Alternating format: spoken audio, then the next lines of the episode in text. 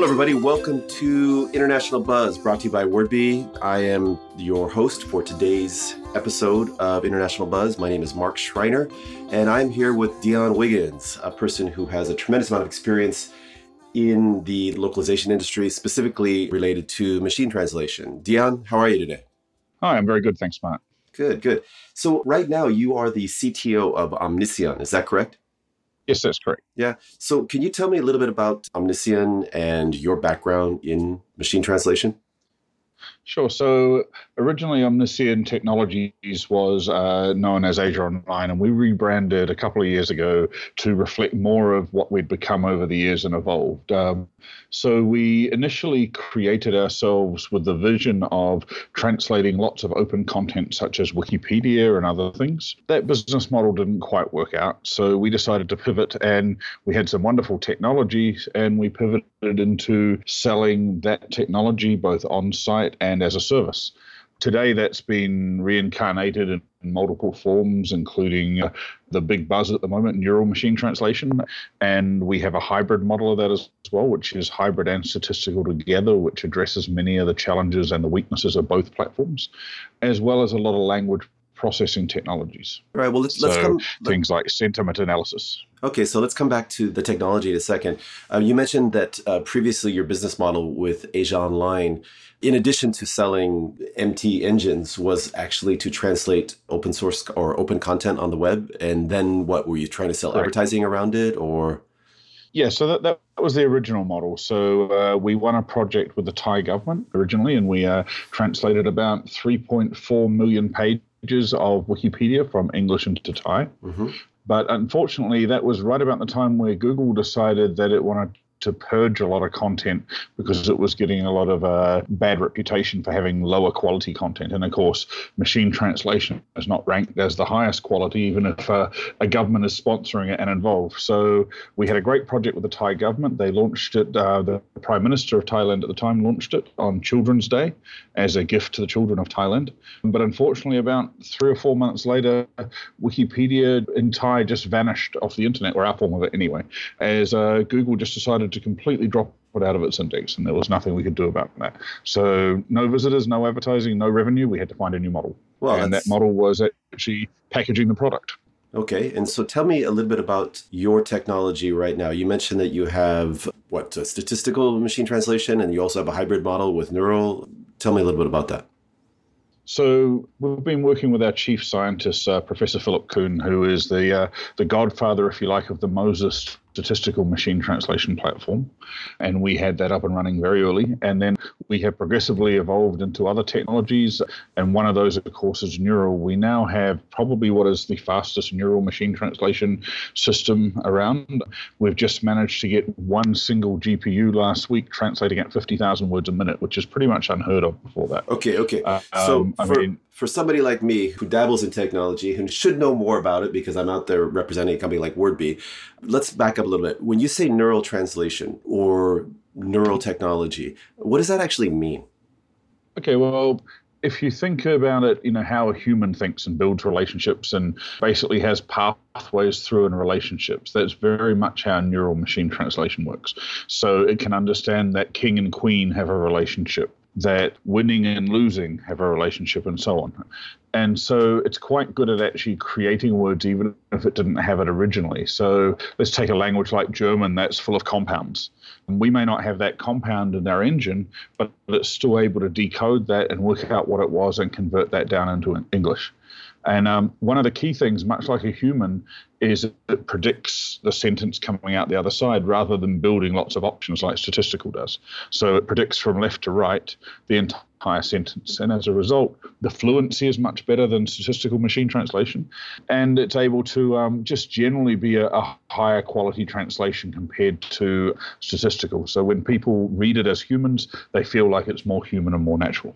Okay, and is it more resource intensive in terms of the hardware requirements or actually in terms of the development that's required?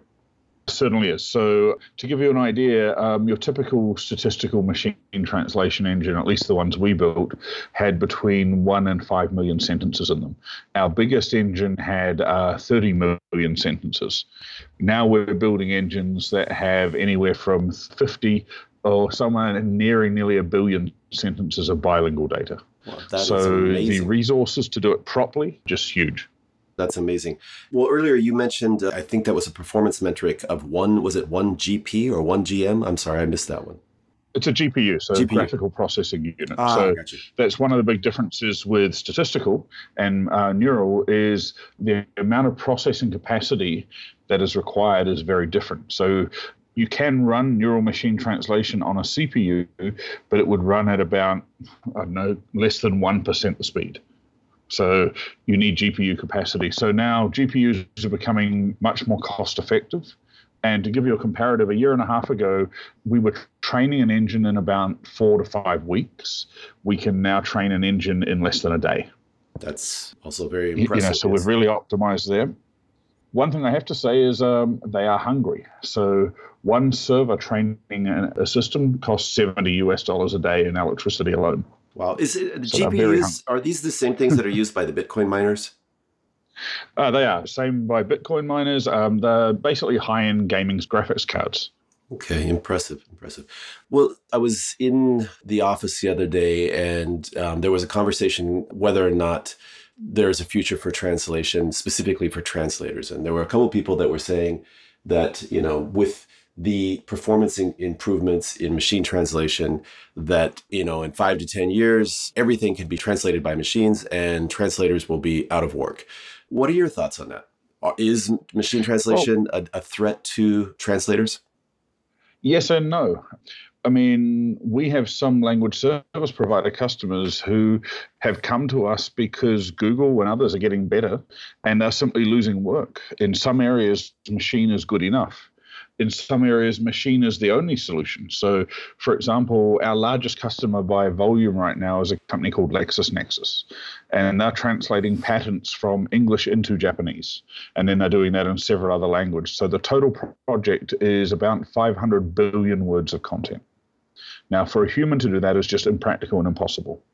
We're translating 100 billion words, that, which is every single English language patent that ever existed, from English into Japanese in about, I think they're taking about eight weeks to do the job. that's, now, that's just something that's unfathomable for humans. That's crazy. And to put yeah. that in a bit further context, um, I read a number a little while back that Facebook does about 100 billion words a year. So we're doing that in a couple of months for LexisNexis. That's impressive. I guess then they will use that for Japanese language patent searches. So if somebody in Japan wanted to check, that's right. Yeah, okay, that's impressive. So, exactly. So, and then you mentioned sentiment analysis. Is that another area that, uh, sure. that you're, you're working in now? So we've currently got a set of tools in our test, and this is an interesting evolution for us. So over our, our 11 years of operation, we've built up a lot of bits and pieces for doing various projects with various organizations. And about a year ago, we decided to consolidate them into a library that is now in early beta test, I would call it, I guess. Um, we're using it internally. It's got about 500 functions, and that ranges from things like sentiment analysis, named entity recognition, domain identification, all sorts of things in a wide variety of languages. And then we're applying those into other platforms and tools as well. So recently we've been doing a lot of work in the media space as an example. Mm-hmm. So you might know a company called iFlix and iFlix is a one of the larger competitors against Netflix. So we're processing 22 languages for iFlix, translating subtitles. And what that means to them is we're able to, in the workflow, break down a subtitle, join the sentences up that are split across screens, translate it, on the other side, we're able to split it back up across screens automatically based on reading speed for the language and really minimize the amount of editing work that the human has to do. So it's doing a lot more than just translating, it's doing all the processing around it to provide a high quality subtitle on the other side. Yeah, but that's not really sentiment analysis. Can you give an example of sentiment analysis? And then we'll come back to the role of the translator, oh, sure. which I kind of diverged off of. But let's say, uh, yeah, let's focus on yes. sentiment analysis for a second. Sure. So Sentiment analysis is it happy or angry, basically, in the simplest form. So we have a project with a number of customers that's leveraging sentiment analysis in addition to named entity recognition. For example, one of our partners in Europe is a company called Keen Corp. And Keen Corp analyzes internal communications between its own staff to determine how happy they are. and that's using sentiment um, and various other things, but it's also analyzing their commitment. So things like if they say, oh, we should do something about that versus I will do something about that. So is the staff committed or not? And understanding that kind of level of sentiment. And that determines really how engaged your staff members are with customers, which one of their customers, uh, I believe, has 400,000 staff members. So they really want to understand what the internal sentiment and feelings are with their staff, or how committed they are to getting the work done or working with their customers and so on. And this really helps them. So we do that on a large scale. But that's just one of the many, many functions that we have in our what we call LS Tools library, which is about 500 functions in total. Okay, so I, I, would assume then that they're what they're doing is they're monitoring emails, or is it are they monitoring social media posts, or yeah. okay? So they are blindly, without identifying the actual individuals, uh, monitoring internal communications via email, etc., and understanding the general sentiment, how much commitment there is, how much goodwill, how much negativity, and so on. Okay, impressive. Now let's go back to the role of the translator. You mentioned that in, in sure. certain domains, the machine translation is the only option. I mean, you gave the example of the LexisNexis right. work that you're doing. What are mm-hmm. some areas where translators will still be working in 10 years? Well, I think you've got to look at it at two sides. What is a translator, first of all? What's their role? I think their role will start to evolve. Many of them will become more specialized in reviewing and fine tuning a machine output than specifically starting from zero. There will still be some domains that are definitely the realm of a pure human translator. So, for example, marketing, perhaps, something like that. But where machines are already excelling and, in many cases, at least replacing the first pass human translator in most cases is things like in life science we're doing a lot of work in e-commerce and many of these other areas it of course you know where time to market and cost is very important and reducing that cost down so you know being able to reduce the cost but not necessarily make less money for a language service provider or a translator so, one of the challenges in the past with this model has been the language service providers, not all, but many of them have not treated the translator fairly. So, they've just said, right, this is our machine translation rate, take it or leave it, whether the machine output is good or bad. So, you could have a really good quality engine and you're being paid fairly. But if you're being paid that same rate and the engine's really bad, then you've got to turn around and you're doing a lot more work for a lot less money. So I think there has been a change where things are starting to be adjusted based on real effort and real time, and then uh, converted and pushed through that. Yeah, in my so I think that makes a big difference. Yeah, in my experience, most translators really have not enjoyed or relished the role of post editor, and for a couple of reasons. One is, you know, I mean, these people they take the art of translation very seriously, and mm-hmm. they don't like even oftentimes editing somebody else's translation work. But when it comes to machine translation, sure. because traditionally the output really hasn't been in certain domains that high of quality, right? In some domains, like right. I've seen machine translation work incredibly well. For example with manuals where you know this year's manual is just a slight small iteration from last year's manual. All the terminology is the same and you can run an mt run everything through a, a tm anything that's hasn't uh, that's not in the tm then you run it through mt and you get you know very high quality output. And then you know and, and translators they'll even say you know translating manuals for example even if they get to do the translation from the beginning isn't as enjoyable as maybe some other areas that maybe takes a little bit more or allows for some more right. creativity. But you still seem to be focusing more on the applications for MT versus the bright and rosy future for translators. So maybe. Um, well, look at it a slightly different way. Um, sure. I mean, I hear from a lot of translators when they first take, you know, when they first see MT is, oh, a machine can never replace me. I'm creative. But if you're translating, as you said, the tenth version of a automotive manual, you don't want creativity, you want consistency. Exactly. So there's a big difference there. But in terms of where the work's going, there will always be a role for human translators for a very long time to come for one simple reason machines don't understand. Okay, and that's a really big difference. Now, they're starting to get a better contextual balance with neural. So, you know, that can build those relationships that perhaps statistical did not have. Mm-hmm. but they still don't understand. So unless they can think, they don't understand context. So, for example, if I said to you, I went to the bank, it's very ambiguous. I could have gone to the ATM. I could have swam to the riverbank. I could have banked my plane into a dive or banked my car into a turn. Right? There's numerous things that I could have done. And without context and understanding, you can't translate that accurately. Right. And that's where a machine you know that's where a machine really breaks down. But the way that's addressed in the near term at least is by creating a custom engine that is customized to that context. So for example if you do a banking and finance engine then you know that it's going to typically be in the banking and finance context. Let's take the word virus for example. I caught a virus okay? If you have a life sciences engine you know what that is. And if you have an it engine you know what that is and that's the difference so sense. while the machine may not be understanding you're giving it the level of context it needs to give the impression of understanding, and therefore delivering a more in context and higher quality translation. So, context and the, I guess, which equates to increased volumes of content that are highly targeted would lead to improved quality outputs, I suppose. Does that make sense? That's correct. Okay. Yes. So, exactly. So let me ask you right, this. So if you mix everything into a big bucket, basically yeah. you get a big dirty gray bucket, right? Yeah. So I'll give you one more example. We did an engine recently, a neural engine, and that neural engine just had 1,000 segments of English Japanese. And we were able to beat Google and BLEU scores by about 20 BLEU points. Similarly, we had a German engine that was focused on patents, and Google has all the patents in the world, as do we. So there's about 12 million segments in there that are patent related. And we were a good 10 BLEU points ahead of Google for one very simple reason is we only had patent data in the engine, whereas Google's got patent data plus everything else. So it was mixing context. Well, that brings up my next question. I mean, how do you compete with a company like Google? I mean, it would seem logically that, you know, in most technologies, you have, in the beginning, you have a lot of different players then there's massive consolidation. Mm-hmm. and then there is the ebay the google the amazon you know so in many industries there is the one player. And i guess if you ask a lot of people in the industry right now who is going to be that player in 10 years people would be betting on the big g google right? So i mean how do you compete with them?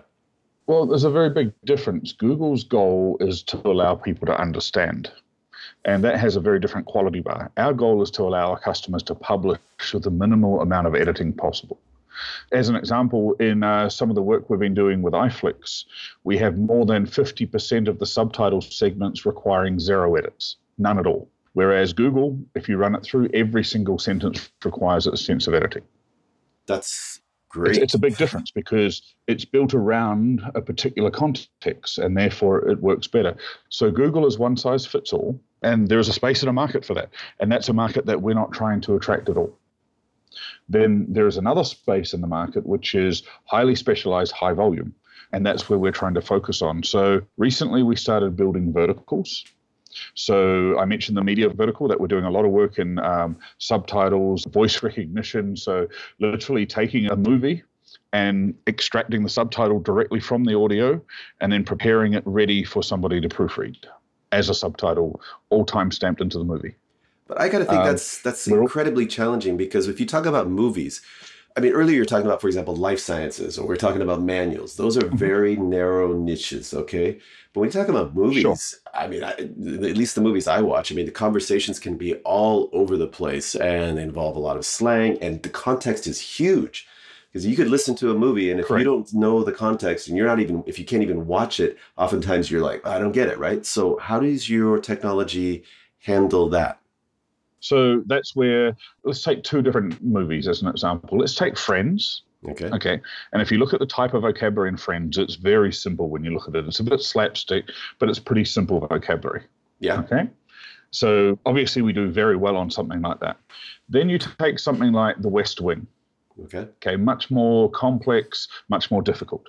Now, what happens is the customer starts on the first one and it may not know some of the words but they feed that edit back into the engine in a very short succession. So by the time they're up to episode uh, two or three, it's actually got the core vocabulary. It's got all the people names, all the funky terminology, and all those kinds of things, and it's doing very, very well. Ah, I get it. So basically, I mean, yeah, if you do a couple episodes, that's your training. And that each episode, each right. subsequent episode, I guess the quality or the output uh, would be improved. Exactly. Earlier, you mentioned a BLEU score. What is that right. exactly? So the BLEU score is uh, sort of the de facto metric for the industry base. You know, it's, it's a quality metric developed by IBM. It's far from perfect, but it's a good industry base. The real metric that we like our customers to use is actually quite different. The metric we like our customers to use is very, very simple productivity. So, how quickly can you fix the machine output? And then compare that against translating by human and going from there. That makes sense to me. Let me ask okay, you this. It gives you a nice business metric. Absolutely. Absolutely. And, you know, I mean, really what it comes down to is can I get it done faster or cheaper or both, right? Okay. Exactly. Okay. So, what's going to happen in the next few years regarding technology for MT providers? Are we going to go more neural or is there something else on the horizon? Well, neural's getting better all the time. So the first thing is neural's getting deeper. So when we started on neural, it's what we called shallow neural. We've now moved on to deep neural machine translation. And basically, it's just learning deeper and deeper and deeper layers of knowledge. And each time you add a layer, you need more processing power and there's more complexity involved. But we've got that down to a very fine art now. You know, translating even at shallow a year and a half ago was 3,000 words a minute. Today at deep, it's 50,000 words a minute on the same hardware. So, you know, we've really optimized that a lot of the libraries that people are using out of there are generic neural libraries, whereas the library that we're using has been built from the ground up, targeted for neural, but not generic. It's targeted specifically on machine translation problems, and it's written in C++, so it's much, much faster. But where a lot of these technologies are going to go is into vertical applications. So I mentioned media is one that we're doing. We're also doing e commerce. So we've had a lot of experience translating uh, hundreds of millions of products for some of the largest uh, e commerce providers in the world and turning those around and then learning e-commerce is some of the hardest things in the world to process it's messy it's dirty data it's worse than user generated content on something like a hotel review website it's really horrible but learning how to understand that and process it, and with all of our complex tools that do things like entity extraction, conversions. So, for example, we can do a metric and convert or not convert it. So, a 21 inch television, 21 inches from the wall, you want to leave it 21 inches as a television, but you want to convert the metric to centimeters depending on what, what, market you're going into. And we've got that level of capability built into the platform, which really makes a huge difference. Very cool. Hey, well, just a couple more questions here. What's the pricing model or models in the MT space? And I'm not asking for um, your specific pricing. I'm just talking about, you know, what's the how does the industry manage that? Sure. So it depends on who you go to. I mean, Google charges, I think, something like $20 for a million characters. We have a model called units, and uh, units you can subscribe to and then spend them on anything you want, which could be training, it could be translation, and so on. And it's just a simple subscription once a month. Typically, you know, our prices are just a tiny bit above Google per word, but the resulting quality is notably higher. So, you know, you're immediately saving on the human effort of editing as opposed to something like Google. So, you know, a fraction of a cent different doesn't really matter when you're saving many cents a word difference on the human editing cost. And that's where the real expense is. Great. Okay. Understandable. I guess that's it. What's up for you in the next uh, for Omniscien in the next year? Any any exciting news? Any events you're going to? New product releases? So we'll be doing full releases of uh, some of our media product. We'll be doing full releases of some of our e-commerce product, and we're continuing to evolve. One of the things I mentioned earlier was um, about large volumes of data needed. So we have a large data initiative underway you know, we support today 550 language pairs, and that data takes a lot of effort to build. And when you're talking about tens or hundreds of millions of sentences, it takes quite some time to get that data. So we've been working with uh, Professor Philipp Koehn, our chief scientist, to build tools that actually not only gather that data, but manufacture that data and synthesize brand new sentences from existing sentences. And that makes a huge difference. So we're able to create in-domain data that is very similar to the translation memories that a customer provides. So, for example, taking um, you know sentences from a customer, uh, let's say they give us fifty thousand sentences, and multiplying that many times over with different ways of saying the same thing to build out a domain. And that's how we're populating our neural engines is by creating all these different variations. Excellent, excellent. Last question okay, I'm a imagine I'm an LSP or I'm an enterprise buyer of translation, large volumes of translation, and I'm looking at using MT. And as you know, there are many different providers out there, and we talked about Google and we talked about Omniscien why would I come to Omniscien versus anybody else? And I, I think you kind of already touched on your more highly targeted and higher quality output. Is there anything else, or would you like to add a little bit to that? Well, the, there's a number of things. So, first of all, we've got the largest number of language pairs in the industry 550 language pairs. And we're constantly adding new languages. So, we just added recently Swahili, Bengali, and a whole lot of others. Um, so, we've got a very broad spread we have the ability to customize at a level that I don't believe anyone else can do. And in addition to that, we have a very comprehensive workflow that means you can do really complex things if needed. So, for example, just as a simple example of the complexity, we have a customer in the travel space who detects currency in real time. So, if somebody said, I, I had a great trip to Disneyland, but it was really expensive, it was $75 it can detect that that's $75, go out to live exchange sites like Plexi.com, convert the exchange rate in real time and present it in euro. So that's the level of control that our customers have over the whole thing. Very impressive. And that makes a huge difference if you're doing something like e-commerce that's very complex. Absolutely, absolutely. Well, hey Dion, you know, one of the things I love about doing these podcasts is, you know, it's I start off and you know, it's seven in the morning my time, and I talk to somebody for 30 minutes and I usually end up uh, being a little bit more educated on a particular topic. In this case, I'm not just a little bit more educated, I'm a lot more educated because I've learned a lot about uh, machine translation from you and what some of the trends are. Really appreciate your time. Any closing thoughts that you'd like to share with the uh, with our audience? I think at the end of the day, technology is moving very, very fast, whether it's neural or different integrations and so on. And uh, a lot of uh, not just language service providers, but enterprises should not be afraid to investigate and learn the technologies and see how they can help them gain. Don't stand back and watch everybody else move forward. There's a lot to learn. Yes, it does take time and effort, but the cost of not learning could be even more, more expensive. Makes sense to me. Well, hey, Dion, I really appreciate your time and look forward to crossing paths with you hopefully someday soon. Thank you for joining uh, the International Buzz Podcast brought to you by WordBee. Have a great day. Thank you. Cheers.